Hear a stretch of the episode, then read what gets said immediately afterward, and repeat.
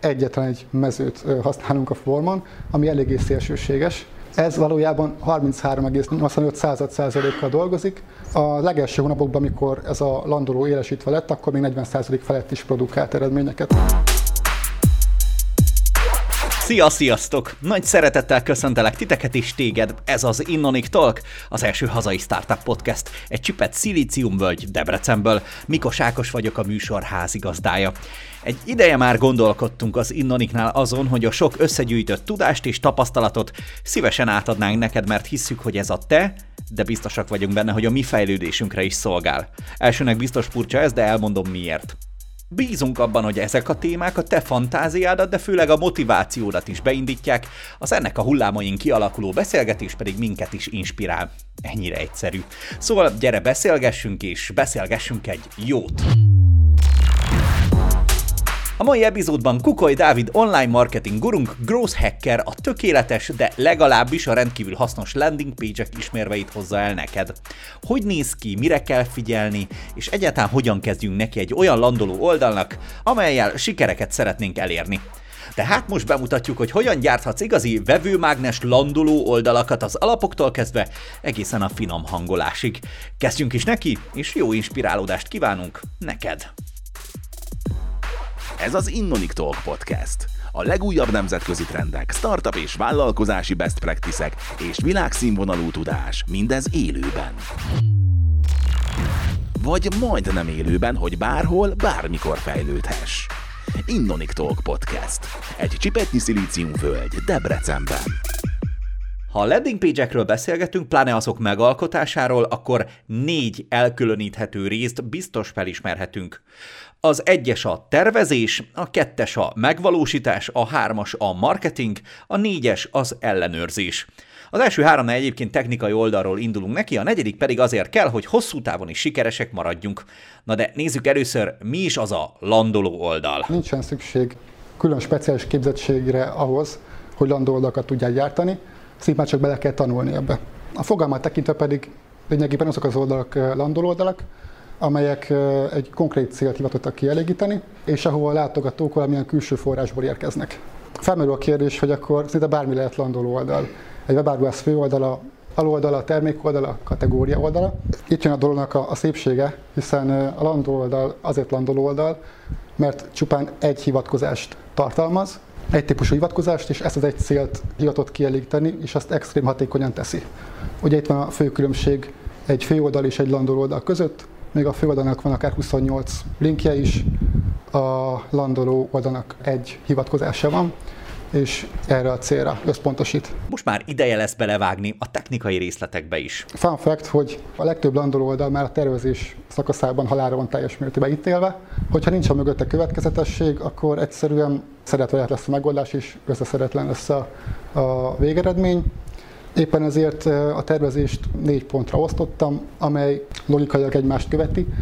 Ebből az első a cél meghatározása, buyer persona meghatározása, inspiráció és a wireframe. Hoho, állj meg Vándor! Ezt talán érdemes megismételni, mert annyira fontos rész. Tehát a tervezés négy pontja, amely egymást követi. Egy, Cél meghatározás. Kettő, Buyer persona meghatározása. Hármas, Inspiráció. Négyes, wireframe-ezés.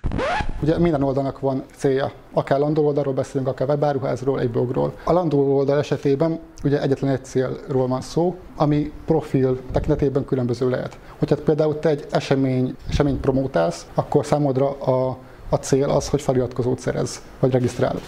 Hogyha esetleg egy olyan landót hozol létre, ahol egyetlen egy terméket értékesítesz, akkor számodra a cél a, a vásárlás lesz. Most ezt az egy célt kell, hogy kiemelten kommunikál majd a landolón, és törekedj arra, hogy ettől különbözőbb célokat ne szerepeltess ugyanazon az oldalon. Ahhoz azonban, hogy ezt hatékonyan tud megtenni, ismerni kell a buyer personádat, a saját közönségedet. A buyer persona az igazából azt az embert testesíti meg, aki számunkra potenciális vásárló potenciális vásárló jelölt, aki számára a terméket állítjuk elő, a terméket értékesítjük, illetve a szolgáltatást ajánljuk. A marketingesek körében eléggé klasszikus mantra az, hogy akkor hatékony és jó a kommunikáció, hogyha a megfelelő üzenet a megfelelő helyen és időben történik a megfelelő személynek. Mantrától függetlenül, hogyha buyer personát szeretnénk létrehozni, akkor egyszerűen fogjunk egy papírt, és azt a két-három, maximum négy szemét határozzuk meg, akik számunkra ideális vásárlójelöltek. Írjuk le az ő demográfiai, viselkedési és egyéb jellemzőit. Innentől kezdve, hogyha már ezt megtesszük, akkor csak egy lépés vagyunk attól, hogy a fájdalom pontjait is meghatározzuk. Hogyha még induló webáruház vagyunk, vagy akármilyen oldal, akkor fordítsuk meg az elméletet, és határozzuk meg azt az embert, akit szeretnénk hogy vásárlóink legyenek. Ahogy ugye megvannak már a fájdalompontjaik, akkor már csak egy teendőnk van, méghozzá az, hogy a saját termékünket vagy szolgáltatásunkat megoldásként adjuk el az ő fájdalompontjaikra, fájdalmaikra, problémáikra. Következő szakasz, ugye az inspiráció szakasza, brit tudósok az elmúlt hetekben rájöttek arra, hogy ez tudományosan megalapozott állítás, nem kell újra feltalálni a spanyol viaszt, hiszen miért is töltenénk el órákat a dizájn felett, hogyha nem vagyunk designerek, miért gondolkodnánk új kreatív megoldásokon, amikor már vannak meglévőek. Szóval rengeteg időt tudunk azzal spórolni, hogyha meglévő dolgokból inspirálódunk. Én személy szerint a, a Team Forest-et használom inspirációs célra, illetve a Google-nek is teljesen jó. A landing page examples kulcsszavakra keresünk rá, és kiválasztunk számunkra, számunkra tetsző variációkat. Nyugodtan használjunk két-három landoló oldalt is példát, amit átolózunk a saját megoldásainkba, hiszen senki sem fog érte megkövezni minket. Ha megvan már a cél, megvan a buyer personánk, és már inspirálódtunk is, akkor nincs más hátra, mint létrehozni az oldalunknak a wireframe-ét. A wireframe lényegében azt jelenti, a landó oldalnak a, strukturális vázát jelenti. Ha még nem készítettünk wireframe-et, akkor ugye ez egy plusz körnek tűnhet, mivel több munkaóra mehet el azzal, hogy egy vázlatot húzunk fel, azonban a későbbi folyamatokat meg tudja sokkal sokban gyorsítani. Maximum egyébként két óra, maximum három egy wireframe létrehozása. Ennyi idő alatt a fő tartalmi blokkokat, fejléceket, call to action gombokat és egyéb tartalmi blokkokat is fel tudjuk vázolni és továbbítani tudjuk akár a design felé. Vagy ezt akár egyedül is megpróbálhatod, ha nincs designered. Még. Remek megoldás erre egyébként a Mockflow vagy a Wireframe CC a canva.com, esetleg az Axure RP, amelyeket most nem betűznék le nektek, inkább segítek azzal, hogy kigyűjtöttük neked az epizódunk notes-ában, ja, és egyet nem írtunk oda, a papírt és a tollat, mert hogy ezekkel is nagyon patent wireframe-eket hozhatsz létre. No shit, Sherlock. Na ugye. Ha pedig olyan tervünk van már, mint Macaulay Culkinnak sem volt a reszkesetek betörők első részében, akkor ideje megvalósítani azt. Első lépésként válasszuk ki a platformot. A legfontosabb pont itt az, hogy olyan platformot válasszunk, ahol megfelelő mennyiségű support, leírás és support segítség van. Ugye ilyen oldalak lehetnek a Wix, a Quick Pages, Landingi, Unbounce és Instapage. Mi céges szinten főleg az Unbounce és az Instapage megoldásait használjuk, én személy szerint az Unbounce-t preferálom, mert kicsit hasonlít a Photoshop dashboardjához az Unbounce-nek a dashboardja. Ja igen, és még valami a mm, platformok esetén olyat válasszunk, aminek tudjuk a, a forráskódjait valamilyen szinten szerkeszteni. Tudunk elhelyezni követőkódokat. Ez ugye azért fontos, mert e, egy landó oldal bekövető kódozása majdnem mindennek az alapja, a méréseknek az alapja, a marketingnek is az alapját szolgálja. Ezt követően pedig a, a design részéhez ugrunk át. Ez igazából a checklisten a hat 6, 7, 8, 9 és a tizedik pont. Itt is egy példa segítségével szeretném bemutatni a, a, a dizájnnak a szerepét. A ShopRenter és a Google közös események sorozatát szokta megrendezni, és erre a célra létrehozott egyelőre még a Google egy saját landolót, ami igazából teljesen jó. Ahogy ráthatok a checklisten is, ennek az első pontja a beazonosítható design. Ahogy ugye ide kattintasz, már egyből látod, hogy itt valami, valami Google-szerű dologról van szó. Fontos ugye feltüntetni a logókat a landoló oldalon, az üzenetek szintén beazonosíthatóak kell, hogy legyenek, illetve ilyenkor már kicsit gondolatunk a, a Facebook kreatívok szintjére is, hiszen az a legjobb, hogyha maga a Facebook kreatív és a landoló megjelenése is kicsit passzol egymáshoz. Így ugye minden látogató fogja tudni azt, hogy hova és miért kattintott. Ezt követi a, a Hero Image, ami igazából egy olyan képet jelent, ami adja a weboldalnak, a, a landoló oldalnak az irányvonalát.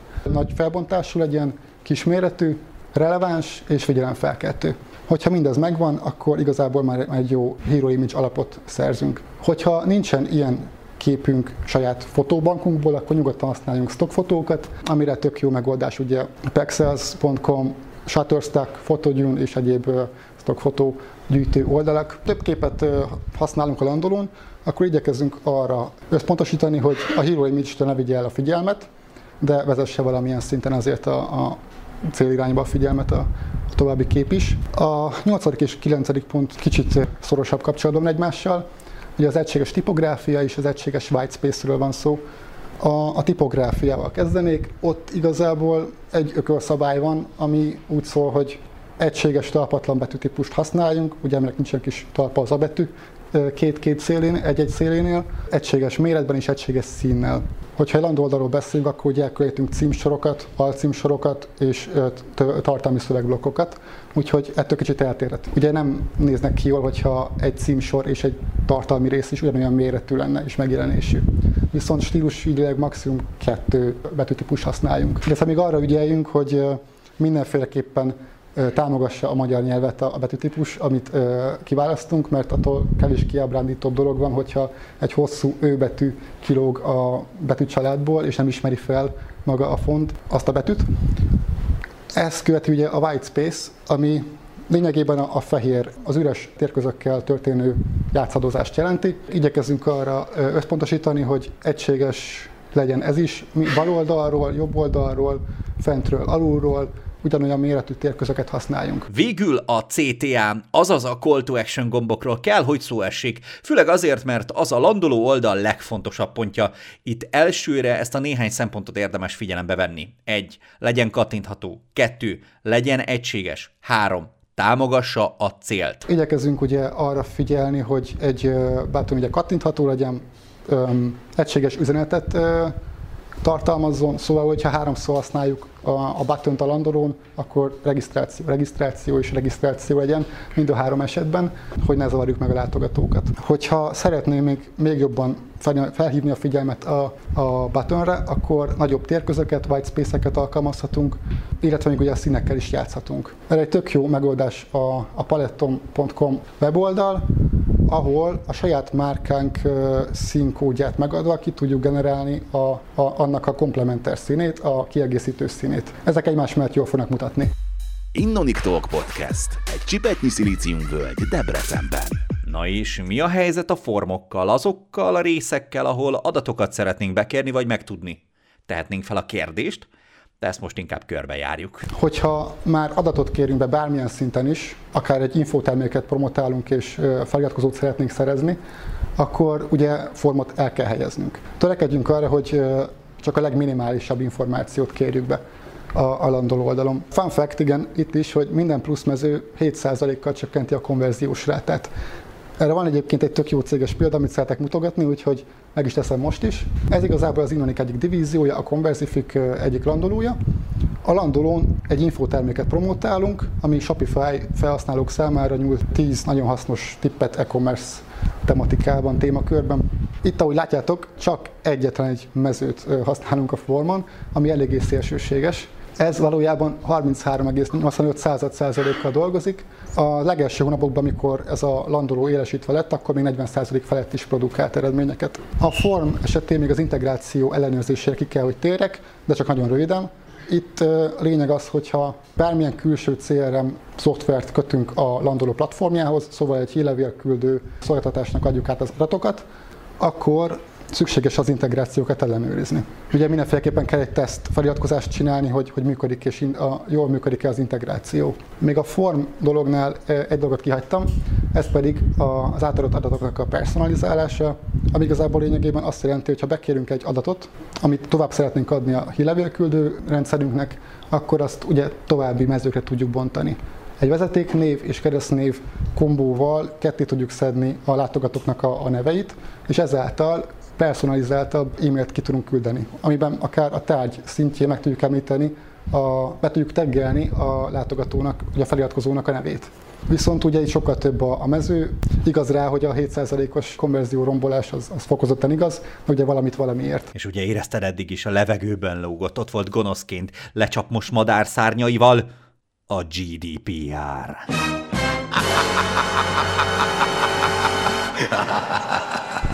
hogyha formot helyezünk el a landolón, akkor adatkezelők leszünk. Akkor már foglalkozni kell egy minimális szinten a GDPR-ral. Erre két lehetőségünk van. Az A opció az, hogy egy egyértelmű leírást hozunk létre, ami a form alatt egy checkboxban jelenik meg, és itt kifejtjük részletesen, hogy mibe egyezik bele a látogató, hogyha feliratkozik. Egy mondatba kell leírni azt, hogy beleegyezik, hozzájárulok az adatvédelmi szabályzatot elolvastam, illetve hozzájárulok ahhoz, hogy marketing célú anyagokat kapjak a jövőben. Ennek egy másik verziója az, hogyha két külön checkboxban, vagy három külön checkbox, checkboxban tüntetjük fel azt, hogy mibe egyezik bele a feliratkozó.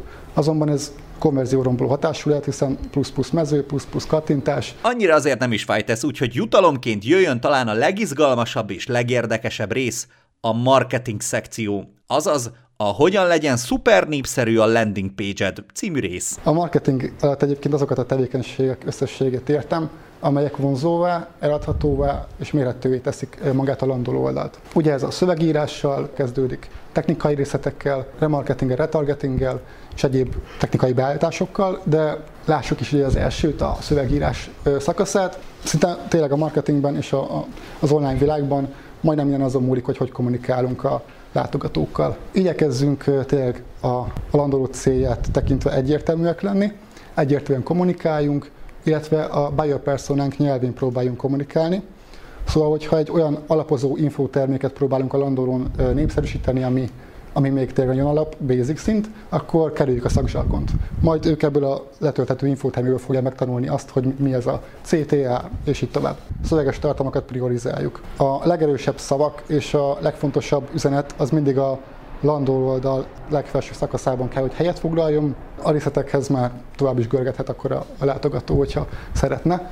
És a legfontosabb, hogy írjunk helyesen. Akár angol, akár magyar nyelvű tartalmat hozunk létre, figyelni kell arra, hogy helyesen írunk, és nincsen tele typokkal a, a tartalom, hiszen ez nagyon konverzióromboló tud lenni. Cégen belül a Grammarly-t használjuk abban az esetben, hogyha idegen nyelvű oldalakat hozunk létre, ezzel tudjuk lecsekkolni nyelvtanilag, hogy helyes az, amit írtunk. Beazonosítható üzenetre is figyelnünk kell. Ugye volt egy beazonosítható design pont is, a, ahol kitértünk arra, hogy a banner és a Facebook banner és a landoló kreatívja passzolnia kell egymáshoz. egymáshoz. Itt az üzenet szintjén is ugyanúgy igaz ez számunkra.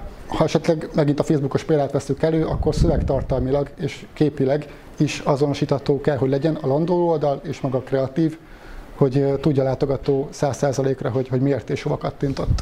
Nem feltétlenül kell nagyon belemélyülni a SEO világába, hiszen ott tényleg be lehetne teljesen mélyülni. Lényegében a kulcsszavakra ügyeljünk, hogy ezt a címsorokban, alcímsorokban használjuk. Ezáltal SEO és keresőbarát lesz maga a landoló oldal. Foglalkozunk a metaelemekkel. Ugye van neki egy title része, egy description része és egy keywords része.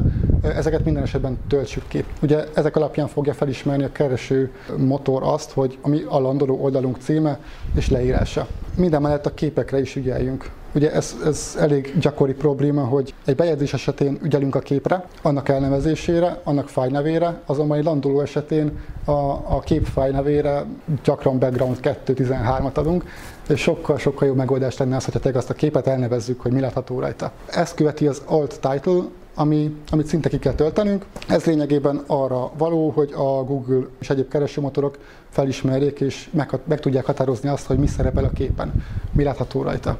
És ugye a kép mérete az szintén mindig egy, egy góc nagy felbontású, alacsony méretű, amire ugye tök jó a, a compressor.io megoldása. Ez egy online forma, megadjuk a képet, feltöltjük, és akkor a lehető alacsonyabb méretűre konvertálja azt, mindenféle felbontás, romlás nélkül, minőségvesztés nélkül. AB teszt. Na igen, ez, ez kicsit olyan, mint a, a védőoltás. Sokan vannak vele, úgyhogy nem kötelező, de hogyha lehet, akkor én inkább nem hagyom ki.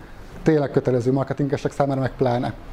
Hogyha ugye nem teszteljük az oldalainkat, akkor nem feltétlenül lesz 100%-ban pontos a végeredmény, és nem fogjuk tudni azt, hogy, hogy mi alapján optimalizáljunk. Ugye az AB teszt alapvetően attól tér a többi tesztelési formától, hogy a segítségével néhány apró elemet meg tudunk változtatni, és ezeknek a variációit párhuzamosan tudjuk egymás mellett futtatni. Az AB teszt a kis elemeknek a hatékonyságát méri, és ez alapján tudjuk ugye optimalizálni. A tipikus AB teszt elemek a a címsor megváltoztatása, a call to action gombok színének megváltoztatása. Még nagyon fontos itt kiemelni azt, hogy minden esetben csak egy elemet teszteljünk, és használjunk AB teszt variánsként, mivel hogyha túl sok elemet használunk egyszerre, azaz címsort, button háttérképet, minden egyébet megváltoztatunk, akkor nem fogjuk tudni egyértelműen kiértékelni azt, hogy mi volt az egyik verziónál hatékonyabb, és mi nem. Ugye felmerül a kérdés sokszor, hogy mit teszünk azokkal az emberekkel, akik már, látogat, már látogatók voltak az oldalunkon, azonban még nem konvertáltak. Most a szomorú igazság az, hogy sok esetben nem tesznek semmit az emberek, azonban ez egy óriási hiba, hiszen miért engednénk el azoknak az embereknek a kezét, akik már egyszer rákattintottak a hirdetésünkre, amiért mi fizettünk, érdeklődnek is a, a termékünk vagy a szolgáltatásunk felől. Az ilyen felhasználókat kell újra megcélozni egy retargeting technikával, két technikát ölel fel. Van egy off-site retargeting és egy on-site retargeting fogalmunk. A legegyszerűbb megoldás az, hogyha a nem konvertált látogatókat egy remarketing kampányjal célozzuk meg újra. Azonban ettől sokkal olcsóbb és hatékonyabb megoldás az on-site retargeting, ami egyébként pont a cégük egyik divíziója, az Optimum. szóval az Optimum tényleg egy nagyon hasznos szoftver marketing célból, hiszen segítségével olyan szinten tudjuk beállítani a részleteket és a célzásokat, amit más free verziók és egyéb free szoftverek esetén nem tudnánk. Akkor el is elkezdtünk az OG scripthez, mi is az az OG script? Ez az Open Graph scriptnek igazából a rövidítése. Ez nagyjából úgy viselkedik, mint a, mint a Google meta elemek. Az OG script segítségével meg tudjuk oldani azt, hogy a, a platform, ahova belinkeljük a, a landol oldalunkat, felismeri azt, hogy mi a kép, mi a title, mi a cím, mi a description, a leírás rész. Ugye sokan ezt a SEO beállításokhoz veszik, de én inkább socialnek gondolom, hiszen social esetében bugik ki a legtöbb probléma ezzel kapcsolatban. Ugye ez az a rész, amikor megpróbáljuk belinkelni a landoló oldalunkat, de a Facebook egy nagyon rossz előnézeti képet húz be, ismerős probléma. A megoldás ilyenkor az OJ Script, bátran googliz rá az OJ script fogalmára, és találsz egy üres sablon scriptet. Na, ezt kell az oldalunk, vagy landoló oldalunk forráskódjába bemásolnunk. Ennek ugye van egy title, és akár egy image része is, ahová a korábban feltöltött képünknek a linkjét beilleszthetjük. És voilà, amint beillesztettük, már a Facebook is könnyen beszippantja a jó képet, tehát title és image. Image-be kell beilleszteni, és aztán szippantja is már a Facebook. Mennyire egyszerű, de egyébként a Google-ön minden megtalálsz. Tehát sablon OJ script, képfeltöltés, kép beillesztése a sablon scriptbe, az OJ script sorát bemásolni a forráskódba. Ennyi. És akkor itt az utolsó szakasz, az ellenőrzés szakasza. Amint mindezzel meg vagyunk, akkor már nem, nem más hátra, csak az ellenőrzés. Hogy hosszú távon sikeresek akarunk lenni, akkor ezt mindenféleképpen el kell végezni rendszeresen, illetve ugyanez a szakasz teljesen jó a, a marketing szakaszban, lévő pontok ellenőrzésére. Szóval, ha a marketinget szeretnénk kiértékelni, akkor szintén ugyanezekkel a, a mérőszámokkal kell dolgoznunk. A landol oldalak esetében a KPI-okat és az egyéni konverziókat kell meghatározni. A, a KPI lényegében a teljesítménymutatókat jelenti. Ez a Key Performance Indicatornak a rövidítése, amiket ugye meg kell határoznunk. Ilyen tipikus KPI lehet egy oldal, látogatások száma, egy oldalon töltött idő, hivatkozási források aránya, hányan jöttek socialből, hányan jöttek PPC-ből, és így tovább, illetve a legfőbb KPI ugye maga a konverzió. Ugye a konverzió szintén profil függő, hogyha mi egy előadást promotálunk, akkor a konverzió számunkra a feliratkozók száma. Hogyha egy terméket árulunk, akkor a konverzió a vásárlást. Egyéni konverzió pedig szintén eléggé profilközpontú, de lényegében másodlagos célok összességét jelenti. A példa esetén ugye, hogyha egy webáruházat nézünk, akkor a vásárlás konverzió KPI-nak tudható be, azonban ha valaki nem vásárolt, de feliratkozott, akkor ez egy másodlagos cél, egy egyéni konverzió. Itt is elsődleges fontosságú az, hogyha be, beállítottuk a az integrációkat és a, a mérőszámainkat meghatároztuk, akkor mindenféleképpen teszteljük le az oldalunkat egy próbavásárlással, próbafeliratkozással, hogy rendben átadja az adatokat az egyik platform a másiknak. Szóval jól működnek az integrációk. A most hallott fontos információkat pedig Dávid még ott, azon az előadáson egy checklistbe szedte. Azaz egy olyan listába, amelyet vagy akkor pipálsz ki, hogyha szeretnél létrehozni egy landoló oldalt, vagy akkor, hogyha már rendelkezel egy landoló oldallal, és szeretnéd ott kipipálni, hogy vajon mindent jól csináltál-e. Ha pedig szeretnéd a teljes előadást és a checklistet megtekinteni, akkor érdemes megkeresni a YouTube csatornánkat, az Innonik YouTube csatornáját, és ott meglesni ezt az előadást. Keresd így checklist az effektív landoló oldalak nélkülözhetetlen elemei Kukoly Dávid. Kérdése esetleg van valakinek az elhangzottakkal kapcsolatban? Ja, jó, hogy mondod, Dávid, mert egyébként pont kérdéseket gyűjtünk. Az Innonik Talk első évada ugyanis hamarosan véget ér itt a podcast lejátszódon. A szezonzáró részben szeretnénk egy webshopos kérdezfelelek műsort a te, ti legjobb kérdéseitekből. Küld el nekünk, mi érdekel, és szakértőnk segítségével szívesen válaszolunk neked, és remélhetőleg az egész e-commerce közösségnek, hogy jobbnál jobb webshopok szülessenek. Hová küldheted? podcastkukacinnonik.com Köszi szépen! És azt is köszi, hogy ma itt voltál és figyeltél minket, valamint Dávidnak is a hasznos tudnivalókért. Ez volt az Innonic Talk Podcast. Hallgass meg további részeinket, vagy figyelt két hetente a podcast listádat új epizódokért. Én Mikos Ákos vagyok, köszönöm, köszönjük a figyelmedet, csodás növekedéssel töltött napokat kívánunk. Szia! Az Innonic Talk podcastet hallgattad. Örülünk, hogy itt voltál. Hallgassd meg további részeinket, vagy keresd meg előadásainkat a YouTube csatornánkon. Innoniktól, egy csipetnyi szilíciumvölgy Debrecenben.